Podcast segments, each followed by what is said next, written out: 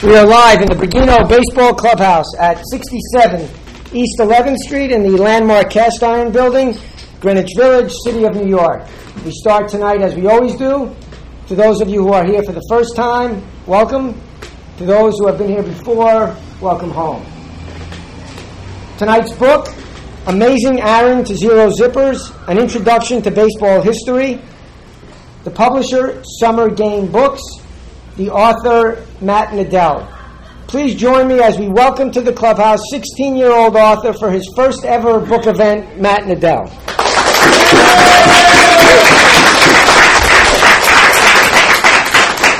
Thank you very much for having me on. I'm very excited. That makes two of us. All right. It's truly a pleasure. Thank you, Matt.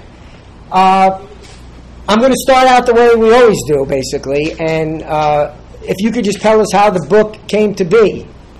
Just give us a little background on how this became a book.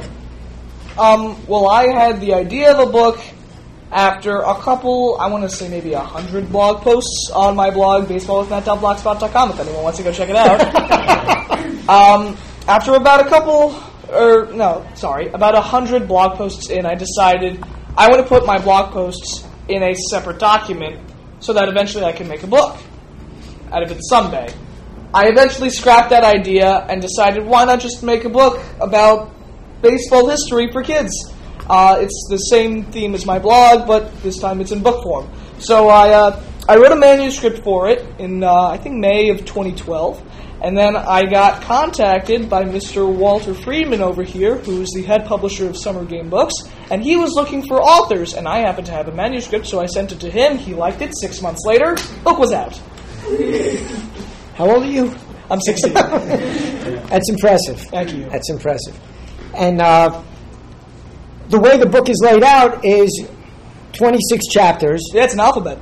Yeah, exactly, and which is fantastic. The writing, the photographs that you were able to get. How did you get these photographs, by the way?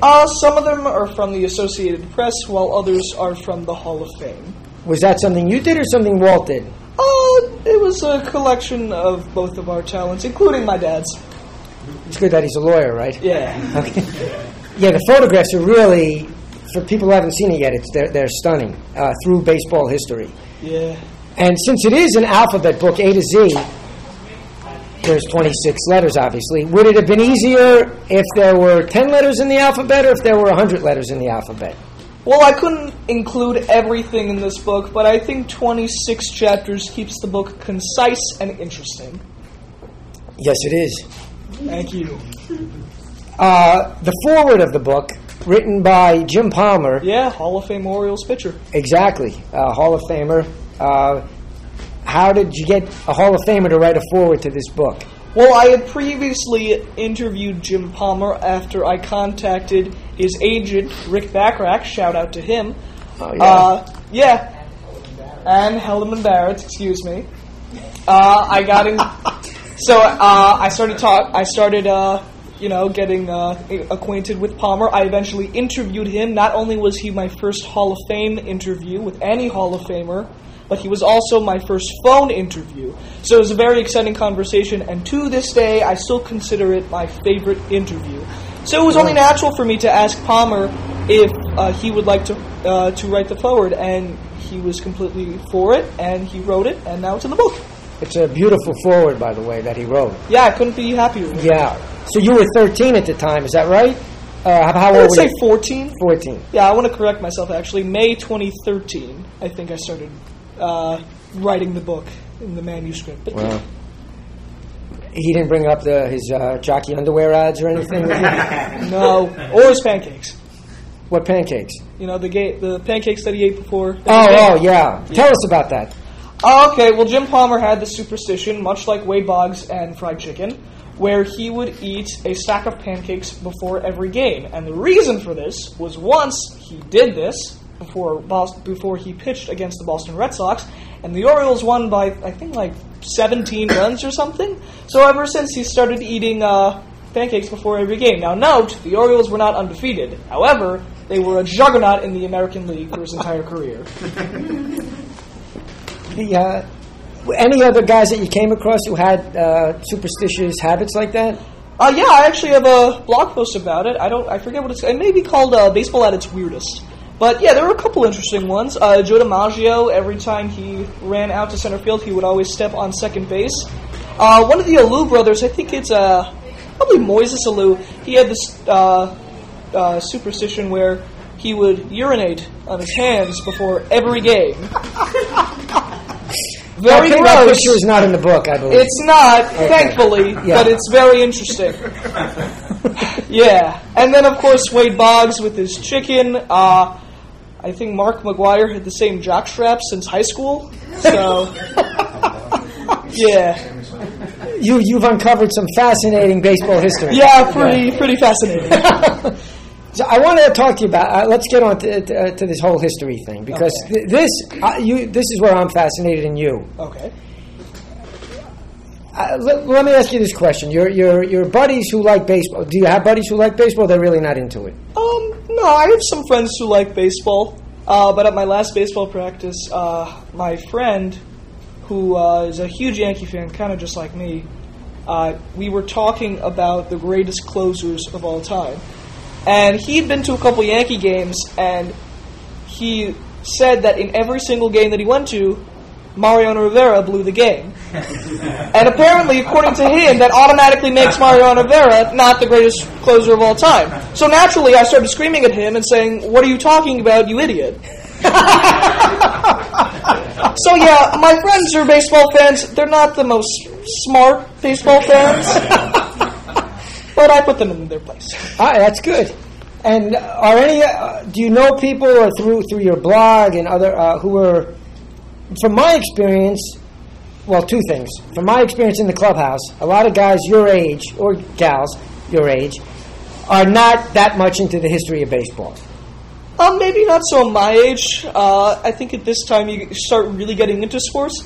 But even so, there are a lot of kids either my age, older, or especially younger, who aren't into baseball history. And you can't enjoy the present unless you know about the past. Because how can you be a fan of a team if you don't know how good they were in the past?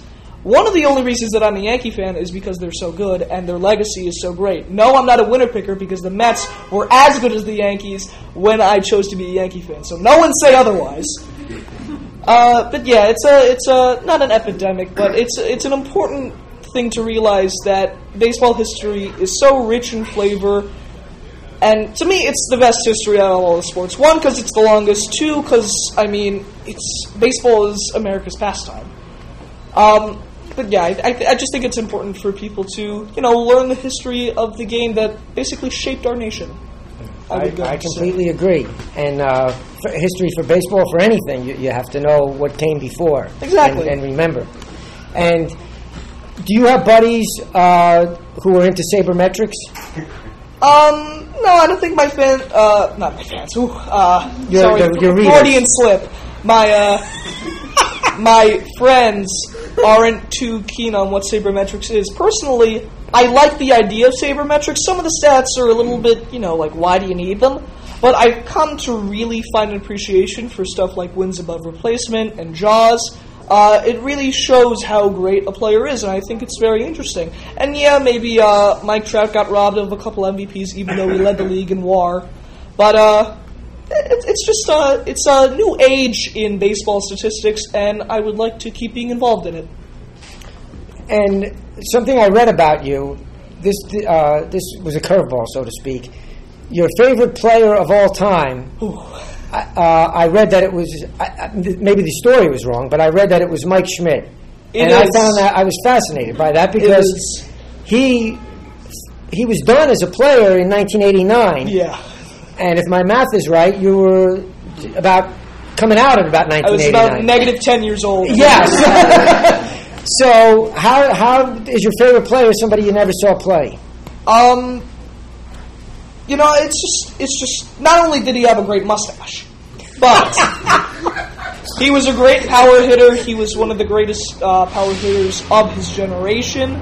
Probably the best third baseman of his time, even though one can debate that George Brett was a little better. But personally, Mike Schmidt is a lot better just because more gold gloves and more home runs. His batting average wasn't too good, but George Brett's home run numbers weren't good either. But just a lot of research. I mean, I've done a lot of research on a lot of players, and just Mike Schmidt, his story, and how he ascended to the top and how he led Philadelphia to their first ever World Series in 1988, conveniently against George Brett's Royals. It was just so interesting, and I really liked the story. And if you look at his stats, I mean, they are amazing. I think he averaged, per 162 games, maybe 35 home runs, and that's insane even for today. So, yeah, I just kind of fell in love with him, even though I live in a city where Mets fans are common. But yeah. Yeah, it's very interesting. I found that fascinating. And I have a good Mike Schmidt story for you now. When I was working for your buddy at the time, Lou Oppenheim. Gotcha. And I did Mike's marketing. And I took him around. We were trying to get him endorsements. And I took him around to ad agencies. And we met with this guy who ran one of the top ad agencies in New York. We had lunch. And they were playing the Mets that night. That's why he was here. And he said, I need to go back to the hotel now and prepare for the game. And this was, he already won 3 MVP awards, and he was coming towards his end as a ball player. Okay. And I said, why do you need to go, if you don't mind me asking, why you go? What kind of preparation do you do back at the hotel? And he said, I'm in the room, and I visualize every single pitch and every potential situation that could come up in this game. That's dedication. Yeah. I don't think there's a lot of guys who have done that. Yeah, I didn't even know that story about him. So, yeah. All right, well, I got one for you. That's not bad. Okay, cool. Walt, I want to write a book.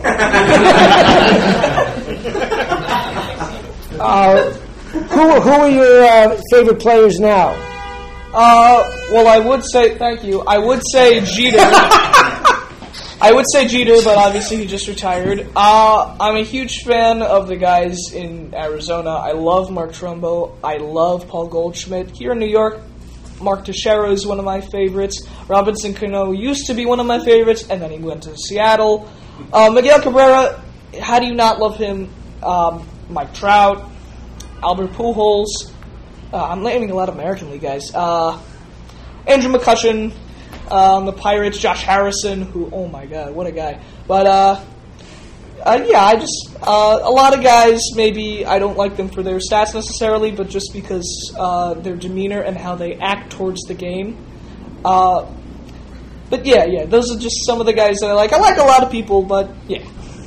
Those are all great players. Yeah. And before we open it up for questions from your fans, that leads me to my last question before we get going with this. Based upon the guys that you mentioned. And I want to get back to the sabermetrics things for a moment. I'm not a sabermetrics guy, okay? I love the history of the game, as you can probably tell from the clubhouse. Absolutely. And I want to get your opinion on this. When a guy who's really into sabermetrics, for example, let's take Andrew McCutchen. He's one of those guys who, when I watch him just run after a ball in the gap, it's beautiful to watch. To me, it's just beautiful to watch. He's different, you know. Yeah. Or the way, I know he's had some off-the-field problems, but to watch Josh Hamilton swing a bat is beautiful. Certain guys, they're just different. Or, you know, the way Dwight Gooden used to pitch. You know, yeah. Somebody who's really into sabermetrics from your experience, when they look at a guy, do they see Andrew McCutchen's, what do they call the defensive thing now? I'm not sure. Defensive? Yeah, whatever. Yeah. So are they, when they're looking at that guy, are they seeing a mathematical formula in their head, or are they seeing a beautiful athlete do something that barely anyone else in the world could do? Well, I'm going to take myself as an example just because I know what my opinion is. Okay. Obviously, when you look at a ball player, you got to look at his stats. You got to determine if he's an all-star, if he's MVP caliber, and just if he knows how to play the game. That's first off. So that's just raw stats. That's home runs, RBIs, batting average, hits, stuff like that, errors, fielders, assists. And then I would definitely look at WAR and defensive WAR and JAWS, and if you're talking about a pitcher, walks plus hits per inning. Yeah, and that would because you can't really judge a player just on raw stats, because you know guys who played short times in their career, like Hank Greenberg and Joe DiMaggio, for example, if they played longer, they would have been one of the greatest of all time. But considering, I think Hank Greenberg only played like 9 years and Joe DiMaggio played 13, their stats aren't as, you know, bumped as like guys like Babe Ruth and Lou Gehrig. But sabermetrics, there's a lot of averaging out. So like a lot of average WAR per season, for example. WAR per the best 7-year stretch. That's Jaws. So I would look at that because I want to judge a player compared to everyone else on the same time as the same, for example, 7-year span. And then, of course, I would have to look at how great he does on the field because, I mean, like you said, Andrew McCutchen, he's great at fielding, and his swing is majestic. Yeah.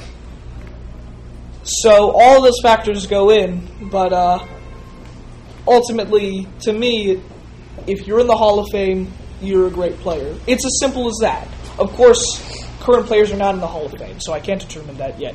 But I can tell you that there are a couple players right now who I named previously who, as long as they keep it up, they will definitely be in the Hall of Fame. So that's how I judge a player.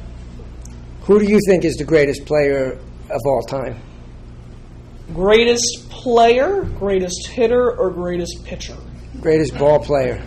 Well, I got to go with Babe Ruth because he was one of the greatest pitchers before he switched over to, I think it was either left or right field. Either way, before he switched onto the outfield, and he's probably the greatest slugger of all time. I mean, Hank Aaron, yes, but Babe Ruth played with such great pitching. He demolished Walter Johnson, who I think Ruth batted, I want to say in the 400s against the guy with the second most wins in all of baseball history. And he didn't face Cy Young at all. But and then Barry Bonds with the steroids, so that's a topic on its own.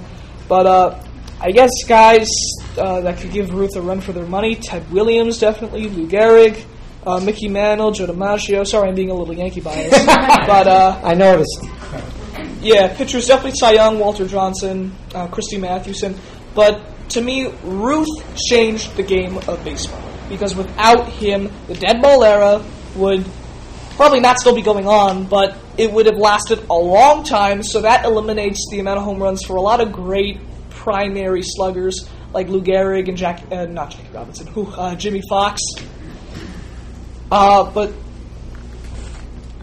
also just because Babe Ruth, he was revolutionary socially.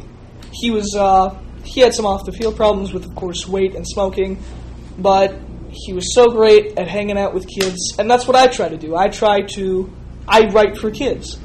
So I don't want to be like Babe Ruth in every single way. I don't want to smoke. I'm probably not going to drink and, you know, not going to get fat. But when it comes to him and just his pure personality towards kids, that's what I strive for. Well, that's a great note to open it up to your fans here. So, yes? What do you think of the new pace of game rule? I'm all for making the game faster because that's one of the problems of the game today, how it's very slow. And actually, when I went to a spring training game very recently, I think, yeah, it was last weekend, it was the first time that I've ever seen a clock on the scoreboard that counted down from, I think it was 2.5 minutes until, of course, 0 in between innings. And that's just one of the many steps that I think the new commissioner, Rob Manfred, is going to take in his new reign as commissioner. Because, look, Bud Selig was a great commissioner, but the new era that baseball is moving into is going to result in a lot of changes, and a lot of changes are going to be good. What did you think when you saw the clock? How did it feel? I was surprised at first, but then I was like, "It's pretty smart. It's definitely not a dumb move." But yeah, I was shocked because I was thinking, "Wow, baseball is really changing. It's transitioning into the modern period of sports." And I'm not talking about popularity or ads or stuff. I'm talking about just the pure sport. For example, the NFL is changing its domestic abuse policy just because of the issues that the NFL is having. And baseball needs to change some of their rules, too, involving the game being slow. And there are a couple other changes that Manfred has proposed, for example, altering the size of the mound, eliminating defensive shifts, which I find very interesting because Mark Teixeira loses so many hits because of defensive shifts. But I think Manfred is going to move the game into the right direction. And I hope that from the 3.5 hours a game lasts now, through the changes that happen, the game will be decreased slowly and slowly until its standard time and duration back in the day of, I don't know, maybe 2.5 hours. This way more fans can be attentive and involved with the game. And that's the ultimate goal of baseball.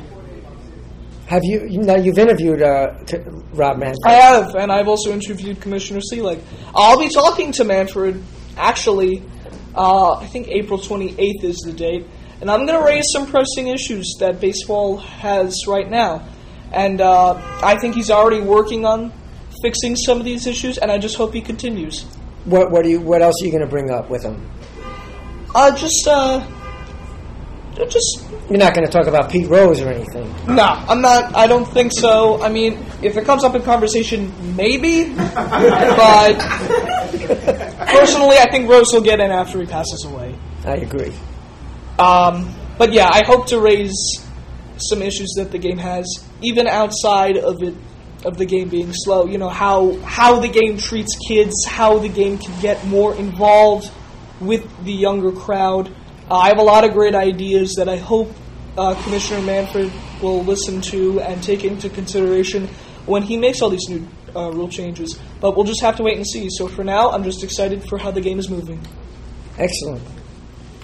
So I'm fascinated by the fact that you said you're 16? Yeah.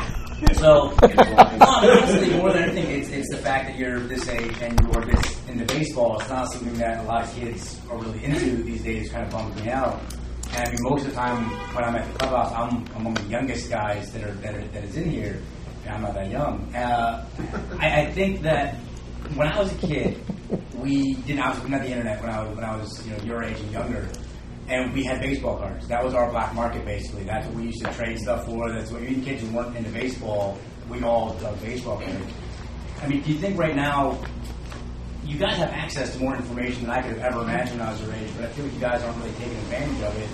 And it seems like without something like baseball cards or something like that to just kind of trade with your friends or engage your friends in games or whatever, I don't know, I mean, do you think that would be something that would help your generation get more involved in sport? Absolutely. I would. That's probably one of the main reasons that I started the blog, because technology is so big in this day and age, so it's very important to get my thoughts and opinions out on technology so people can view it, because ultimately computers, iPhones, tablets, that's the only way that people are viewing news these days. Yeah, newspapers still exist, but we're transitioning into the technological age, not just as a baseball community, but as a nation. As the United States, it's taken a big leap into technology. So I would definitely agree that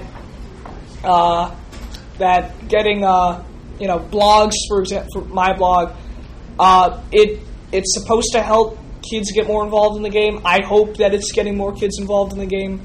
And to comment on what you said about games, that's one of the things that I want to comment to Commissioner Manfred, because video games, it's one of my favorite things to do when I don't have anything to do and I have spare time. So if you can create a game that triggers to the younger crowd, I would say maybe 7 to 9 year olds, because that's when people really start, getting their allegiances together with their sports. Then that'll just help the fan base of baseball grow. Well, I don't know if video game thing. MLB The Show, is that something that kids your age play, or is that too? MLB The Show. I play MLB The Show. I love the game, but it's just too advanced. For me, it's advanced. I mean, there are a lot of controls in that game that even I don't understand. So a simple game, for example, on an iPhone or an iPad, just learning stats, learning the history of the game, it's going to help. It really is. It's a good idea. We have a little Orioles fan here. How old are you? 7. 7. Who's your favorite player? All time? Yeah, all time. I would say Cal Ripken Jr. Now, you guys are picking good ones. Good choice. Wow. Okay, it's your turn for a question. What's your question? It sounds like a question. It's a comment. So I play Little League, and I think I've been playing baseball since I was 5 years old. Yeah. I started at the age of 5, and as 3 years of playing at school, I've noticed since I was like 4, I know the game a lot from Babe Ruth and Chris Davis. I mean, me and my dad, we go to minor. We're not normal people. We go to minor. We love the majors and we love the minors. We go to a lot of minor league games. When I go up with the players, I get autographs. I see them practice. And from years of doing that, you get to know the players, and then when they're up in the big leagues, following them. Yeah, the minor leagues are a great way to see a player's progression. You said you played catcher. We were talking about this before, right? Yeah. Who's better, Johnny Bench or Yogi Berra? Good answer. Wrong answer, but good. You know Johnny Bench played for.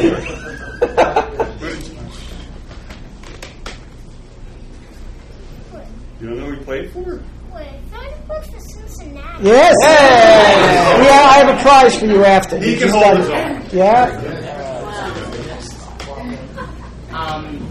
First time that again. There's a lot of irony in the question Bud asked. It's the same question I asked you 15 months ago. What would you say to another aspiring blogger or someone that wants to do something like writing about baseball or a passion? It might not even be baseball. What would you say to them to basically get off the ground and just try new things, maybe blogging or something like that? Well, I started blogging just because I wanted to. I had a passion for it.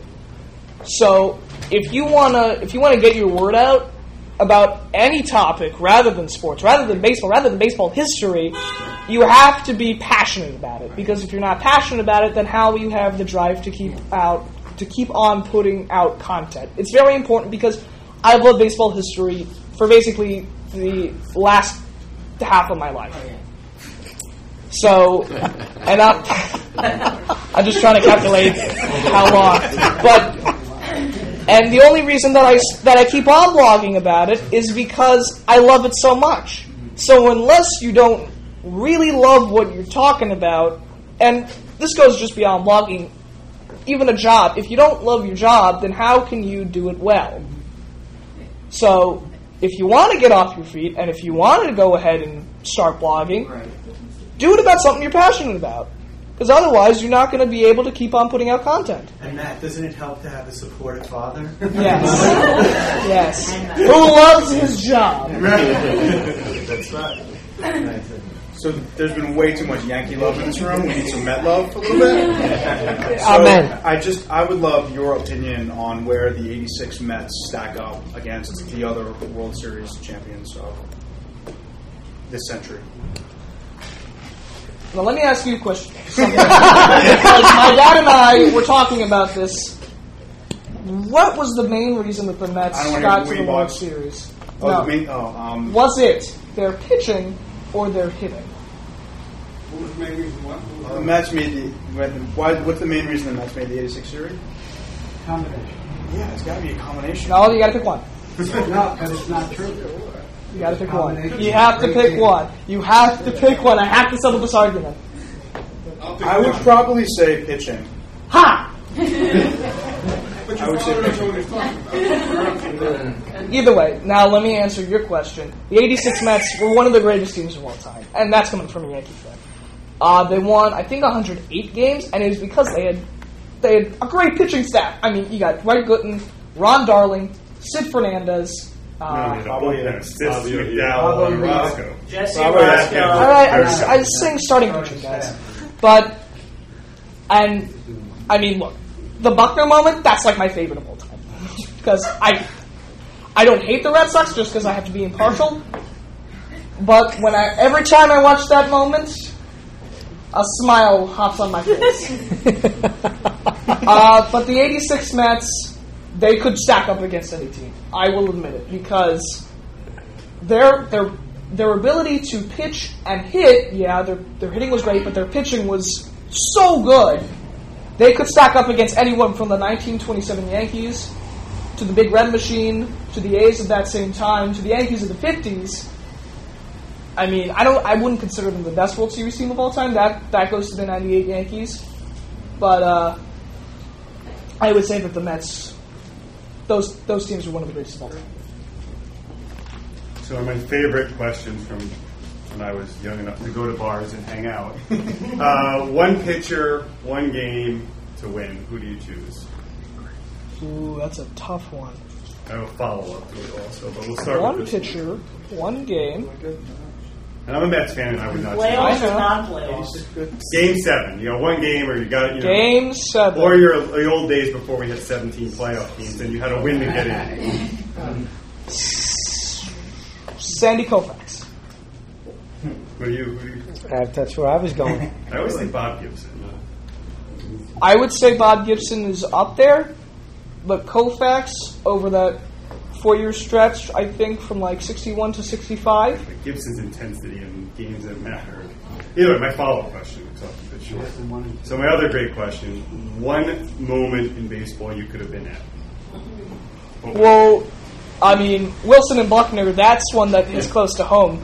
But another, probably my favorite homer of all time was Joe Carter's homer to win the 93 World Series. One, because the Sky Dome is beautiful.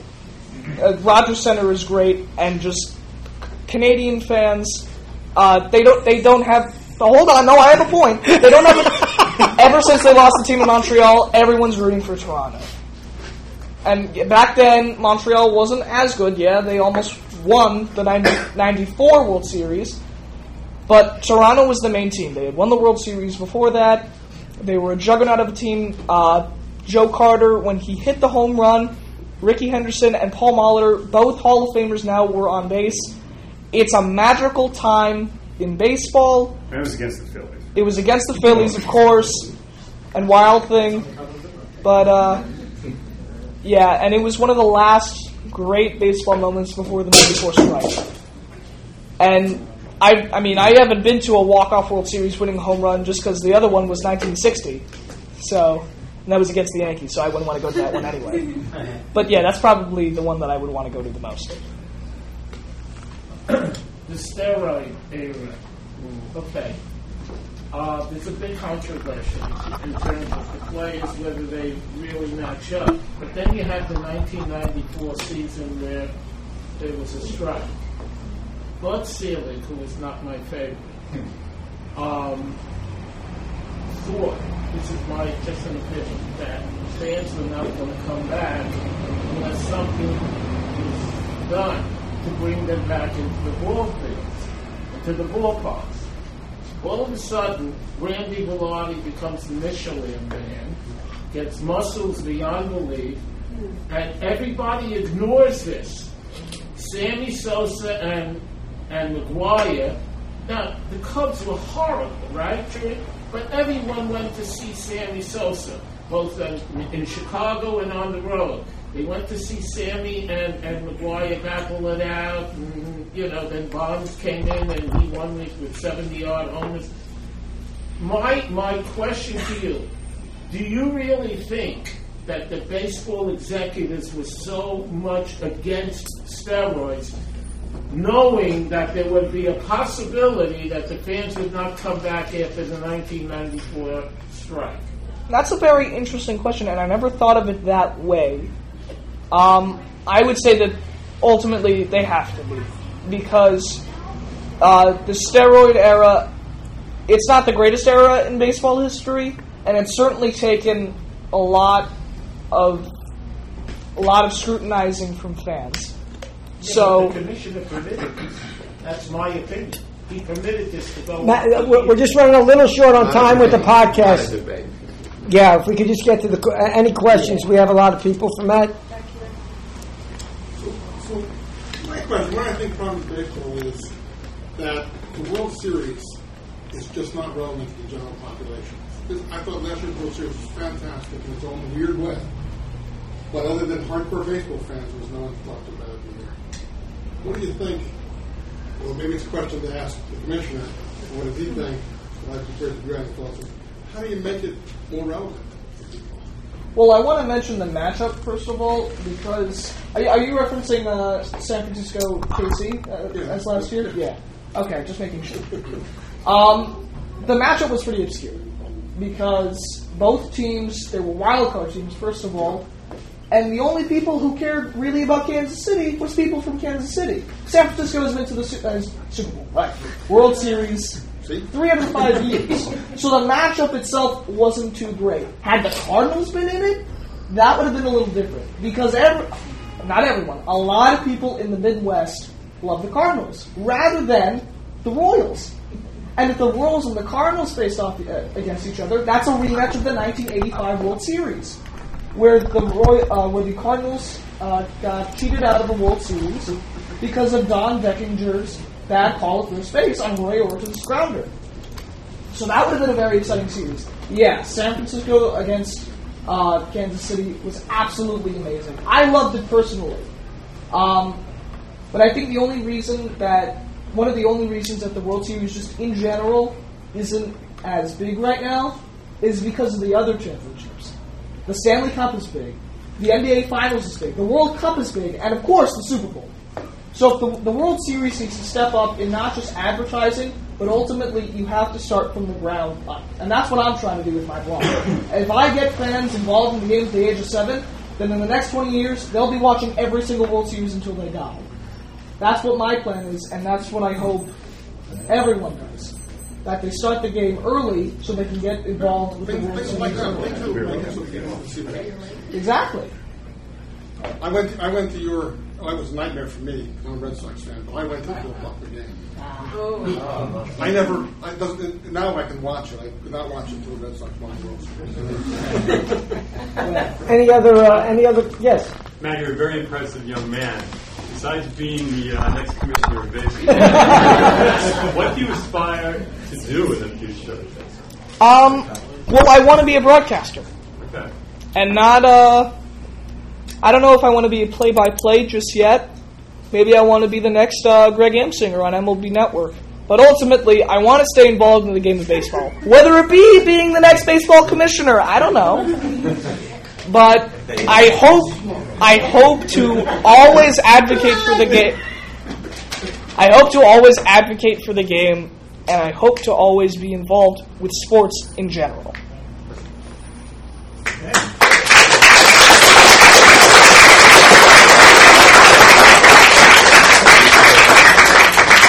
Before we sign off, any questions from anyone else? All right, Matt, I just want to say a couple things in closing. All right. First, every day we keep MLB Network on in here, unless there's a Yankee or Met game.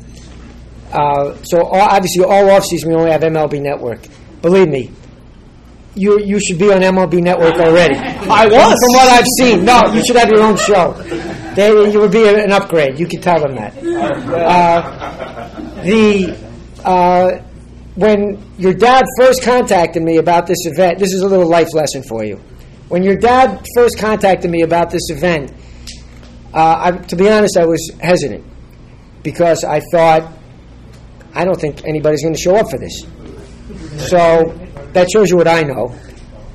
But that's part of the life lesson. The other part of the life lesson is at least I decided to go ahead with it. So, and then the last thing I want to tell you is when you do finally win, when you win your first, and this is a guarantee, when you win your first Emmy or a Pulitzer Prize. Or Ford Frick Award.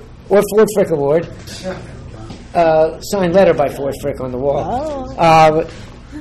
Just don't forget that your first ever book event was in the Virginia Baseball Clubhouse. I will never forget this. This has been a wonderful time. Thank you very much. The book again for all those listening. Amazing Aaron to Zero Zippers by Summer Game Books. The author Matt Nadell. Thank you so much. Thank you.